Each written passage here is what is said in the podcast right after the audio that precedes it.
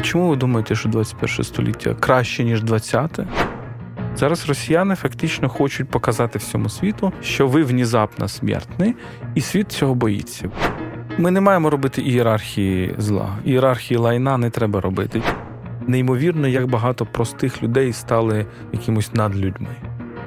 Вітаю! Мене звати Володимир Анфімов. А це інше інтерв'ю. Подкаст, в якому ми спілкуємося з непересічними людьми про їх життя. А після 24 лютого і про життя усієї країни через призму війни. Цей подкаст існує виключно завдяки підтримці таких слухачів, як ви, наших патронів. Якщо ви хочете і надалі нас слухати, а також отримувати приємні бонуси, наприклад, ексклюзивні фрагменти інтерв'ю, станьте нашим патроном patreon.com інше.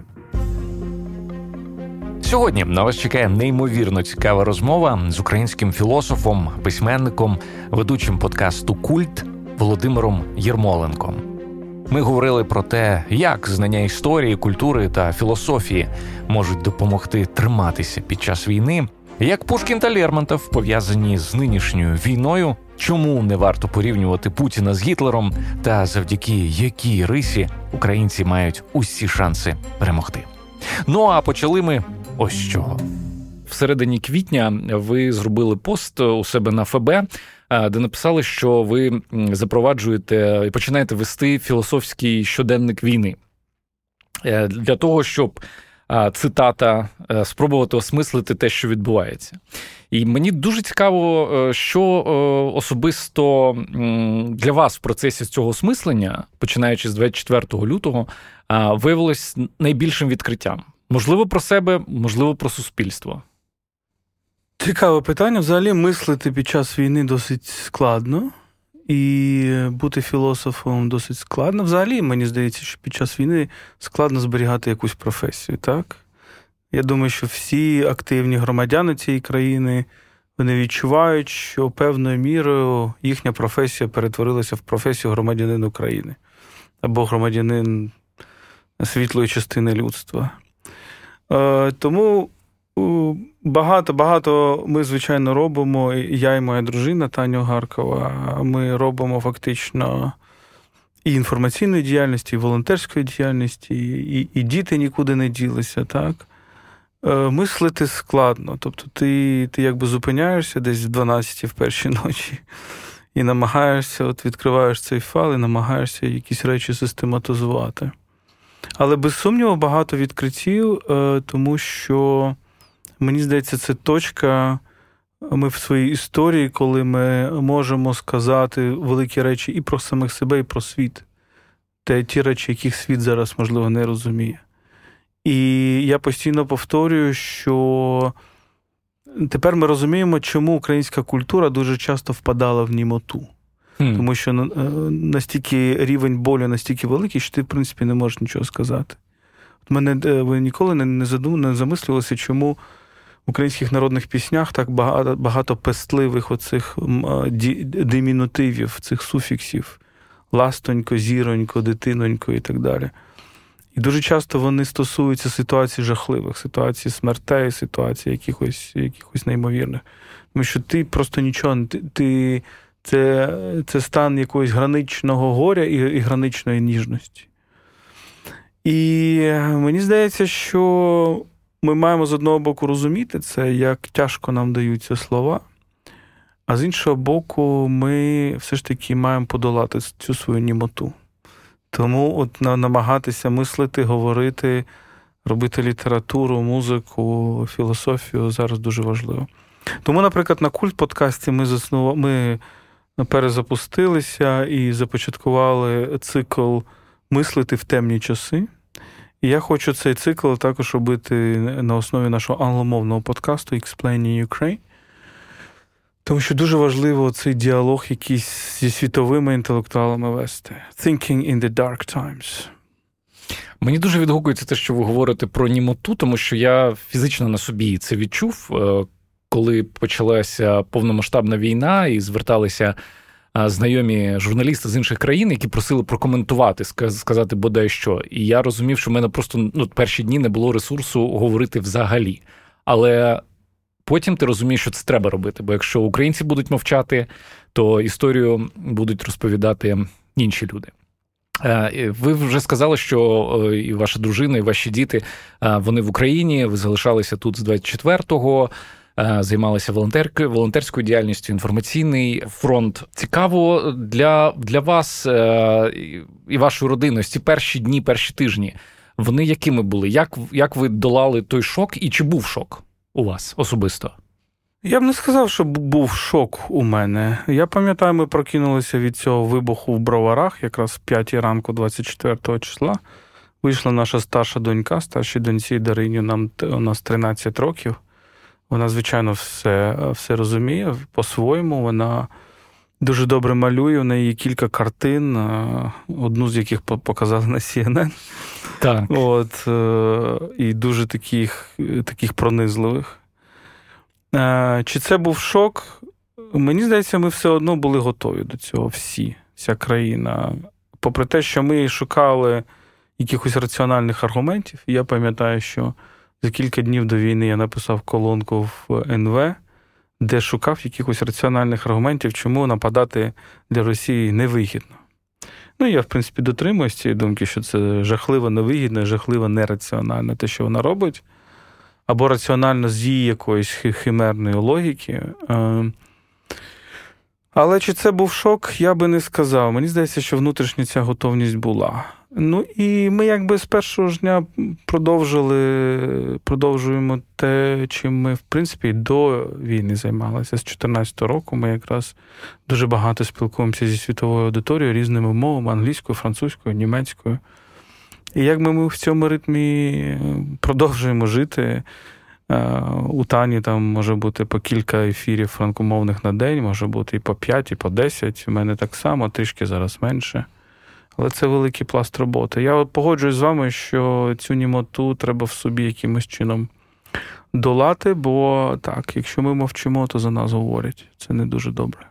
Ми ще повернемося до комунікації з, ем, зі світом.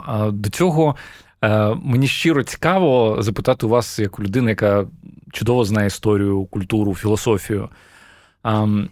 Чи є якісь персоналі, чи, можливо, періоди в історії, до яких ви подумки е, звертаєтеся в моменти, коли вам е, потрібна внутрішня підтримка? Ну, це ті люди, які творили в темні часи, а їх було дуже багато. Без сумніву, в європейській культурі надзвичайно цікаве 16 століття. Так? Тобто це століття, коли пропав такий е, ентузіазм ренесансний, коли раптом е, те, що приніс Лютер, виявилося не спасінням для всіх, а великою схизмою релігійною. Тому в 16 столітті у нас є Шекспір, тому в 16 столітті є Монтень, в 16 столітті є Паскаль. І, е, в принципі, 16-17 століття починається так бароко. Я дуже люблю бароко, тому що бароко, естетика бароко, так звана к'яроскуро, тобто, коли картина, тіла е, фактично виходять з темряви на світло. Mm-hmm. Караваджо, Рембрандт, Гонхорст, Делятур. Я думаю, у багатьох перед очима, особливо Рембрандт, так, коли фактично обличчя з темряви виходить то це ж якраз про це. Тобто, що істина, краса це щось дуже рідкісне, щось дуже як спалах виникає. І ти маєш просто мати талант це помітити. Це по-перше, а по-друге, Шекспір і будь-яка, в принципі, драматургія. Драматургія завжди вона в темні часи виходить, тому що я думаю, що піки драми європейської, чи це антична драма, там Сафолес, Хілевріпіт, чи це це ранньомодерна або модерна драма, там Шекспір, Расін, чи це наша українська драма, Леся Українка, без сумніву, це драматургиня рівня Шекспіра і Софокла не менше. Це все ж таки жанр, е, який торкається моментів радикального перевертання реальності. Всі великі драми, вони про те, що все перевертається догори дригом. Тобто дно стає вершиною, вершина стає дном. І, власне, я думаю, що ця драматургія Е, це те, що треба читати зараз. Немає в драмі хорошій немає часу для опису пейзажу, немає mm-hmm. часу для опису того, як люди виглядають. Немає часу, бо дія, постійна дія кожної секунди, що змінюється. Кожної секунди руйнується світ і народжується якийсь новий світ. Це треба читати для терапевтичного ефекту чи для чогось іншого? Я не знаю. Ну мені здається, це такий діалог. Знаєте, е, це відчуття, е, це долання відчуття самотності. Mm-hmm. Так, от у Ханни Аренд в великої філософині ХХ століття е, німецько-єврейського походження, американської філософині, американської німецько-єврейської. В неї є знаменитий твір джерела тоталітаризму, є і український переклад. І одна з ключових думок, що тоталітаризм народжується, коли людина відчуває себе самотньою. Mm. Самотньою не не коли вона сама в кімнаті, а коли вона в натовпі людей, і в цьому натовпі їй нема, нема з ким поговорити. Нічого нам не нагадує, так? Тобто ми е, всі приєднані до купи соцмереж і водночас відчуваємо себе радикально самотніми. І певною мірою ми можемо прочитати відродження тоталітаризмів сьогодні в Росії, в Америці Трампізм, в деяких інших країнах через це відчуття самотності, покинутості. так? А В культурі так само воно є, і для того, щоб його долати, треба читати, треба спілкуватися не тільки між собою, це дуже важливо, горизонтальне спілкування, як ми зараз з вами робимо, але й спілкуватися крізь часи. І от коли ми відчуваємо, що Леся Українка, виявляється, говорила про нас ті речі, які дуже актуальні зараз. І е, коли ми відчуваємо, що Тарас Григорович, якщо вчитуватися в нього, так само говорив ці речі, коли ми можемо себе впізнати в Шекспірі, мені здається, це дає велике відчуття цієї не, не, того, що все ж таки буття не розірване, як клаптик паперу. Я вас слухав і пригадував, що, якщо не помиляюсь, один з випусків е, гостьового подкасту з вами він називався Війна. Це норма або аномалія, і, і якось так. Це культ подкаст наш, так, з Вахтангом Кібуладзе. Ми писали війна, це норма чи патологія. Так. Зрозуміло, що, мабуть, розлогу відповідь можна почути е, у подкасті, але якщо коротко, Ось 21 століття. Е, реакцію, яку можна почути часто від е, просто пересічних людей, що ну, це це не сучасно. Ну, ось та війна, яку розпочали, це не сучасно, це ненормально. Але з е, ну, з філософської точки зору, війна це все ж таки це нормально? На жаль, це норма людського існування. Це норма в тому сенсі, що не те, щоб норма, це. Е, це регулярно повторюваний факт. І коли ми кажемо, коли особливо наші західні друзі нам говорять, як це можливо в 21 столітті, я їх питаю: а чому ви думаєте, що 21 століття краще, ніж 20-те, хм. краще, ніж 19-те? Що нам дало таке переконання? І я тут погоджуюсь з іншим великим філософом Жан-Жаком Руссо, який казав, що технологічний прогрес не веде до прогресу в моралі.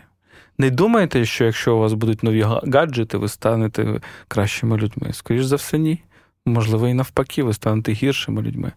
Тобто він побачив дуже добре оцей розрив між е, технологічним прогресом і і моральним прогресом. Цей розрив певною мірою про про нього забули в ХХ столітті, тому що думали, що чим, якщо у нас будуть кращі машини, чи кращі будинки, чи євроремонт е, в квартирах, то у нас оця звірячість внутрішня вона нікуди не зникне. Виявля... Е, вона зникне. Виявляється, вона нікуди не зникає. І ми маємо до цього бути готовими. І ваше перше питання було: які от висновки? Uh-huh. Одні з висновків, один із висновків, мені здається, що людська природа незмінна, що ми не дуже відрізняємося від якихось наших давніх пращурів. І ми маємо розуміти, що у нас є і ангелічність, і демонічність, і насправді завдання не знищити цю демонічність її неможливо знищити, а якимось чином подумати, як, куди ж її пустити, в яке в які річище, в яке русло, як її каналізувати. Друга річ це те, що давайте подумаємо все ж таки, чому Росія напала, чому вона захотіла війни. І я дедалі більше приходжу ось до якого. Ну, звичайно, там можемо говорити, що вони ненормальні, що вони, значить, е, втратили свою людяність, що вони імперці, це все зрозуміло, е, це все правда. Е, але ми також маємо розуміти, мені здається, що це питання, звичайно, відчуття влади. І, в принципі, Західний світ після Другої світової війни він будувався на думці, що та навіть і в 19 столітті давайте перечитаємо Маркса. От Що нам Маркс каже? Що владу має той, хто має засоби виробництва, хто здатен більше виробляти. Чим більше ти здатен виробляти, тим більше ти маєш владу в капіталізмі. Мені здається, росіяни розуміють, що вони не не мають здатності виробляти, вони не мають здатності творчості, але вони розуміють одну важливу річ, що є інший вимір влади це володіння засобами знищення, володіння засобами деструкції. Що ти стикаєшся з креативними людьми, креативними економіками і кажеш, окей, я менш креативний, ніж ви, але я маю над вами владу, тому що я можу вас знищити тому що я можу вирішувати, коли ви помрете. Це дуже важливий момент.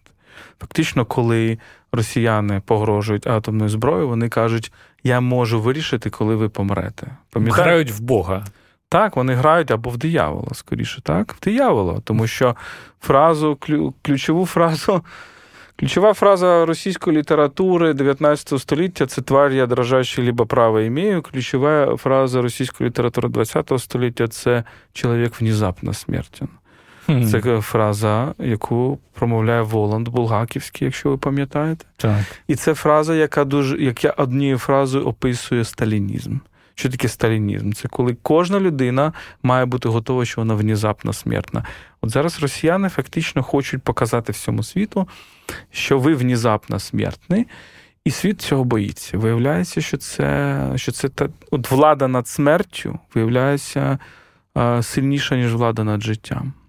Хм. А Ви згадували сьогодні вже, що ви багато працюєте для того, аби західні суспільства почули нашу точку зору, краще нас зрозуміли. Ви разом з дружиною ведете подкаст Explaining Ukraine, пояснюючи Україну. Мені цікаво, з якими з якою найбільшою проблемою в комунікації з західним світом ви стикаєтеся. Є моменти непорозуміння, скільки б ви не намагалися щось пояснити. Бачити стіну. Непорозуміння це не є проблема. Непорозуміння завжди буде. Непорозуміння це конструктив. Коли ми не розуміємо один одного, але ми продовжуємо дискусію, це добре. Найбільша проблема це те, що ми маємо на рівних увійти в дискурс світовий, не тільки західний. І це великий виклик.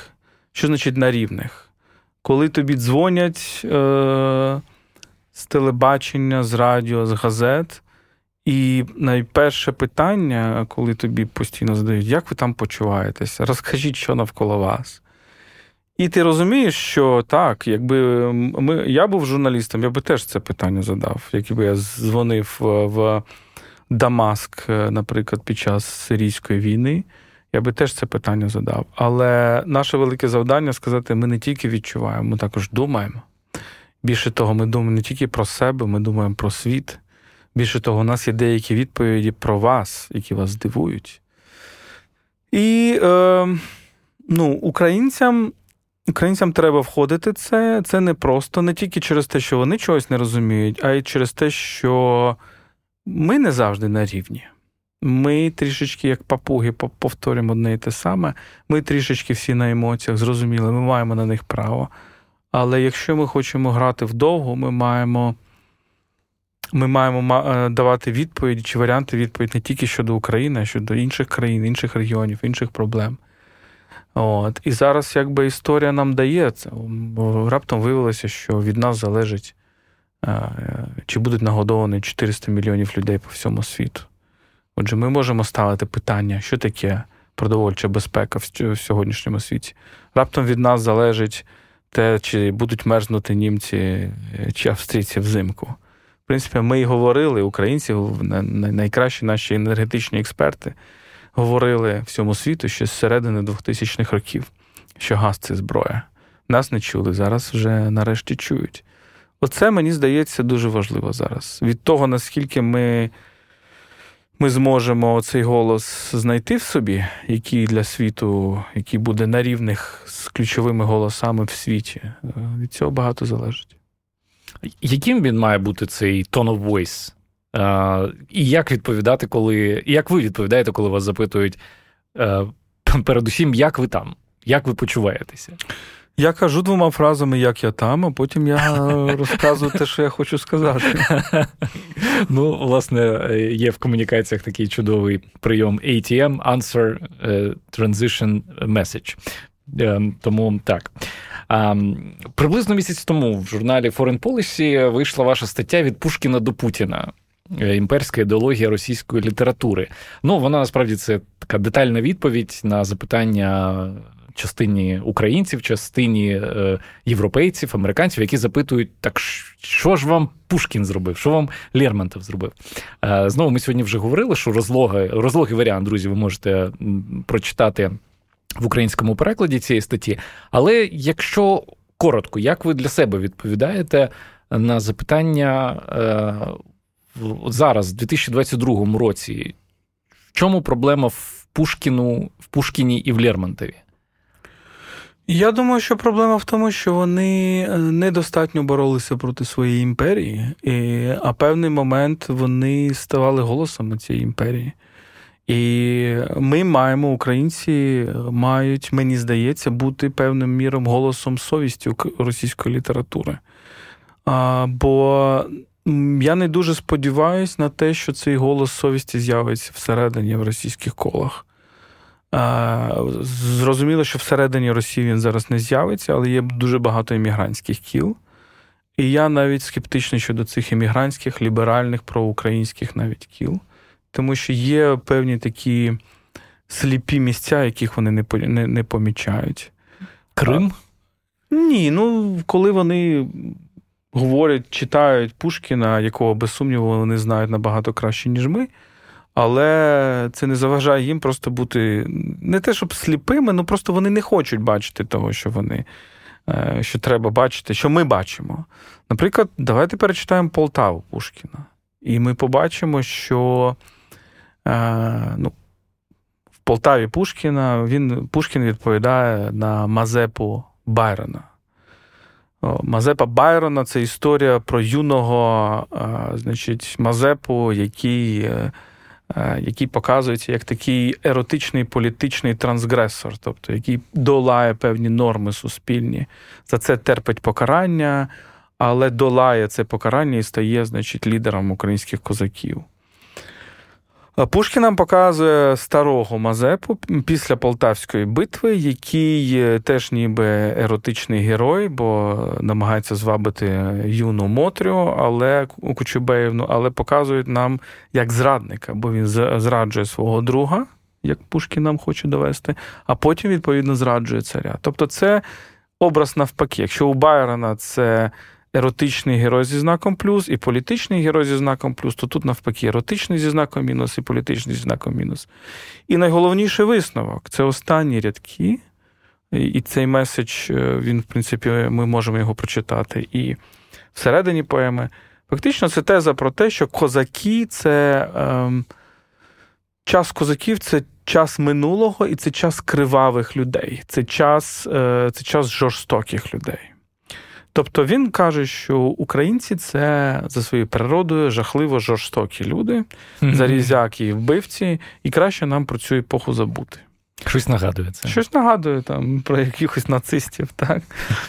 Лермонтов. Лермонтов, ну, на мене була дискусія з одним знавцем, російським знавцем Лермонтова, який не відчуває проблему, наприклад, його кавказьких текстів, таких як Муцирі. Тому що це знову ж таки історія про те, нібито голос дається цього монаху, і це його монолог. Але про що це монолог? Це монолог про те, як добре йому було було в минулому, це ностальгійний монолог, і це теза про те, фактично, Лермонтов нам хоче довести, що це дуже цікаво, але у цього немає майбутнього. Тобто кавказькі культури цікаві, але без майбутнього. Українська культура цікава, але без майбутнього, жорстока, неприємна. Тобто, це, це те, що я колись назвав ампутацією майбутнього. Це те, що нам перед нами завжди робила імперія. Вона може нас залишати в якихось замилуваннях своїм минулим, як Гоголь, наприклад, але вона нам натякає, що у вас немає майбутнього. Тому, коли, якби в епоху Пушкіна не з'явився Тарас Григорович, який сказав: ні ні ні Україна це не про минуле, а про майбутнє. Ну я не знаю, чи, чи у нас би була зараз держава. Це неймовірно цікаво. Я знаю, що ви. Не любите, коли Путіна порівнюють з Гітлером. Ви кажете, що те, що робить Росія зараз, це набагато гірше, ніж нацизм.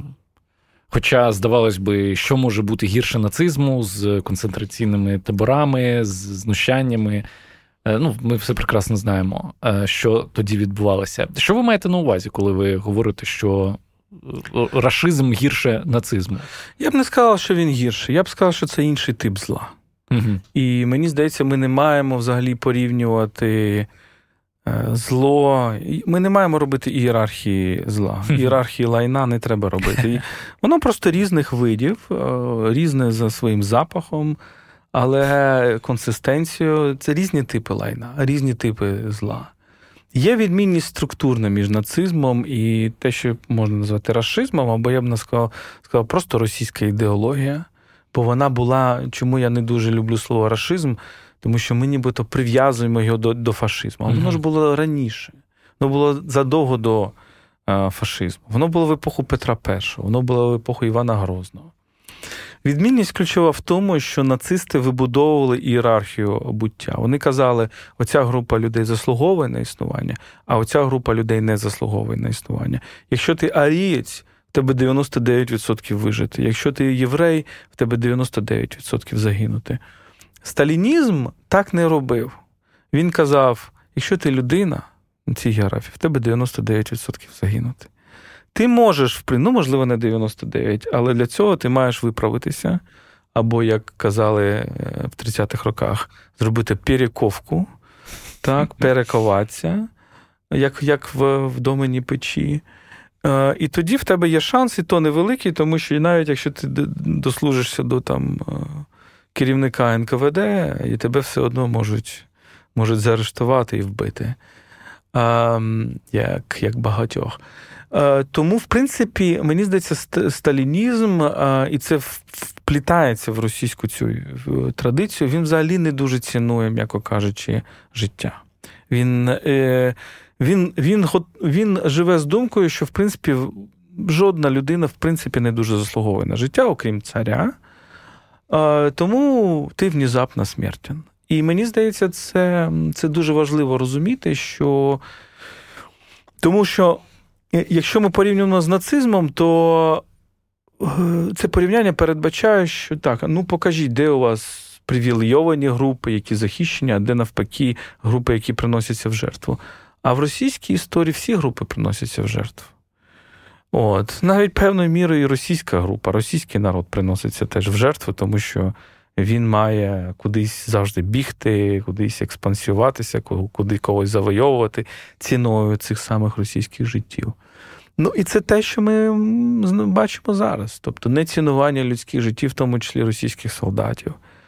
А, так, не, не, Введення війни ціною закидання трупами. Хіба це не продовження цього? Е, знову ж таки, я в цей момент подумав про те, що де хтось робить ставку на те, що давайте говорити росіянам, як багато людей їх загинуло тут, що вже понад 40 тисяч. І слухаючи вас, я розумію, що вони скажуть: ну і що? Ну і що? Ну і на вашу думку, що таку культуру представників цієї культури може там вразити? і змусити зупинити цю війну. Тобто, окей, ми зрозуміли, там навіть 100 тисяч тут загине. Вони скажуть: ну от е, грабовий на машину додаткові з'явилися. А що має відбутися, щоб вони зупинилися? Як на це питання відповів Володимир Єрмоленко? Слухайте ексклюзивно на патреоні іншого інтерв'ю. patreon.com інше. А ми продовжуємо. Як вам здається, у теперішнього керівництва країни є розуміння, є план, що робити, якщо завтра чи післязавтра у Росії станеться переворот? Я не знаю, я не спілкуюсь з теперішнім. Е, я взагалі з керівництвом країни ніколи не спілкувався. Мені складно судити про їхній е, рівень їхнього стратегічного мислення. Мені здається, у них, е, оскільки нас керівництво країни, воно таке, воно як за законами шекспірівської драми. Тобто, це ж якраз колеса фортуни. Раптом люди, які були, ну, якщо не внизу, то десь збоку, раптом вони опинилися наверху. Це не означає, що це погано. Це навпаки цікаво. І це те, чим ми цікаві дуже багатьом країнам світу, тому що ми ми живемо в шекспірівській драмі. От раптом не в такому дуже повільному еволюції, де щоб стати там президентом, тобі треба 40 років бути в політиці і так далі. То лінійна якась така та, історія. Та. Mm-hmm. А а ми живемо, тобто ми живемо не в довгому історичному романі е, Льва Толстого чи Дікінса, а ми живемо в шекспірівській драмі, де на наступній сторінці все перевернеться. так? І і через це так, ну, люди, які на горі, так, вони, мабуть, не дуже підготовлені, але, мабуть, у них достатньо віри в, в те, що неможливе. Так, е, Це, це, це, це теж цікава риса української зараз психології, здатність до неможливого. Я, власне, ось про це хотів. Але щоб дати. закінчити, ага. мені здається, що вони все ж таки продовжують мати якісь е, наївне ставлення до російських лібералів і так далі. Мені здається це ставлення має бути набагато більш тверезим. А, Одразу дві цікаві теми ми зачепили, і я навіть не знаю, яку з них зараз обрати. Але окей, в, в одному вашому інтерв'ю ви процитували вашого колегу, українського філософа Вахтанга Кібуладзе, який говорить, що російські ліберали це вороги нашого майбутнього. І ну і ви, наскільки розумію, погоджуєтесь з цією тезою. То якою має бути е, українська політика стосовно цих хороших русських сьогодні, і тоді, коли е, коли війна закінчиться? Ну або буде пауза? Я думаю, що оцей мем хороших про хороших русських він не дуже хороший, тому що е, ну, він передбачає, що хороших русських нема. Я вважаю, що люди хороші є скрізь. І цілком можливо, що люди з російським чому ми маємо судити людей по чому? По етнічному походженню, по паспорту, я вважаю, що це неправильно. Це якийсь дуже дивний детермінізм, е, який межує з не дуже приємними ідеологіями.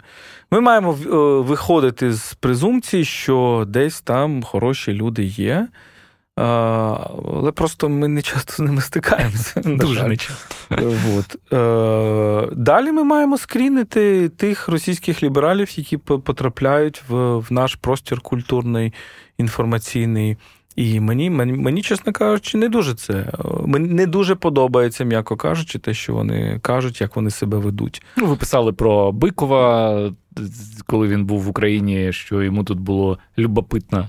Побувати. тобто я відчув зверхність, я відчув таку. Новий тип зверхності. Тепер це не зверхність росіянина, а це зверхність гражданина міра, mm-hmm. який виступає проти всіх націоналізмів, який не хоче прийняти факт, що завдяки Е, українському націоналізму у його країни є хоч якийсь шанс стати нормальною. От е, мені це не подобається. Мені здається, що е, росіяни зараз діляться на три категорії. Перша категорія це путіністи, які вважають, що Україна її або не існує, або це гірша версія Росії. І зрозуміло, що це наші вороги. Друга категорія людей це люди, які вважають, що Україна прекрасна, але це краща версія Росії і вони не хочуть зрозуміти, що Україна це взагалі не версія Росії ніяка. І третя категорія людей, е, які е, над схваткою. Вважають, що вони над схваткою.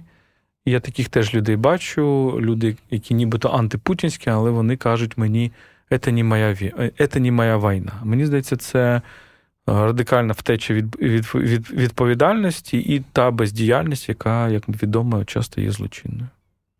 Ви про рису українців згадували декілька хвилин тому і сказали, що це ось така спроможність до неможливого. І ще одні рису ви називаєте те, що е, українці самі не знають, що очікувати від себе. От мені про, про другу частину цікаво поговорити. Ось це незнання власного потенціалу. Е, в чому воно, як вам здається, проявляється, і взагалі звідки воно взялося і про що воно говорить?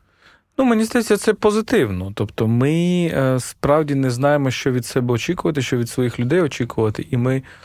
Е, нинішня ситуація дає нам дуже багато фантастично приємних сюрпризів. І ми це бачимо, коли ми їздимо по Україні, говоримо з людьми. Неймовірно, як як багато простих людей стали якимось надлюдьми. Mm-hmm. Тобто, коли там е, старости сіл демонструють свій героїзм, бо не їдуть в евакуацію, хоча більша частина села поїхала в евакуацію, і вони ризикують своїм життям. А деякі, як ми знаємо, Ольга Сухенко з Мотижина, її вбито разом з родиною.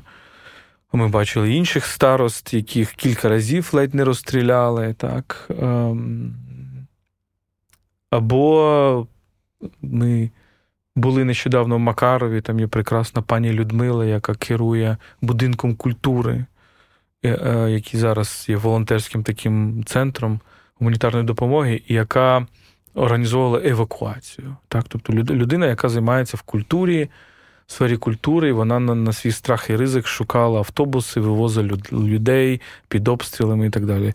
І уявімо, скільки таких історій. Або в інших селах зараз люди організовуються і шукають самотужки, як відбудовуватися, де на це шукати гроші. Ну, про волонтерський рух я вже не буду говорити, всі про це знають. Думаю, що більшість людей беруть в цьому участь так чи інакше. Тому в цьому сенсі от я протиставляю російське гасло, можемо повторити. Мені здається, це насправді це певне відчуття безсилля. Бо якщо ти можеш тільки повторити, значить ти нічого не можеш. Бо спроможність це здатність певного креативу. Так? Це це те, що тебе поєднує з майбутнім. Можеш, це, це те, що ти зробиш да. потім. Угу. А, Якщо ти можеш тільки повторити, значить ти насправді нічого не можеш. А от українців дуже цікаво, мені здається, 90-ті роки на нас певному, певному. Це ж покоління, яке зараз, в тому числі при владі, які зараз в істеблішменті е, і, і у владному, в економічному, бізнесовому, культурному, ну, не в істеблішменті, якби на перших ролях. Це покоління, яке пройшло 90-ті. 90-ті це якраз теж шекспірівська драма, яка ти впав в безодню бідності і водночас якихось неможливих речей. Так? Мені здається, багато людей з такою психологією. У Росії і Білорусі 90-ті е, були задавлені. Розумієте? Тобто вони злякалися 90-х. Для них 90-ті були якимось жахливим часом. І тому вони швиденько-швиденько, білоруси раніше, а росіяни трошки пізніше, вирішили вистрибнути з 90-х, залити 90-ті цементом. Тобто ця лава, оце вибух, фактично, це можна сказати. Такий соціально-економічний Чорнобиль 90-ті. Mm-hmm. І от оця лава, вони просто залили її цементом. Українці теж спробували залити, і це був кучмізм, але це такий специфічний цемент, який одразу тріскався, і ця лава йшла далі і далі і далі. І фактично, якщо у росіян і білорусів е, при владі оцей цемент, то у нас при владі оця лава. І от це велика відмінність. Про українців і війну. Ви якось сказали, я сьогодні вас дуже багато цитую. Е, ви якось сказали, що війна об'єднує, але дуже часто вона і роз'єднує, бо у людей дуже сильно різні досвіди переживання.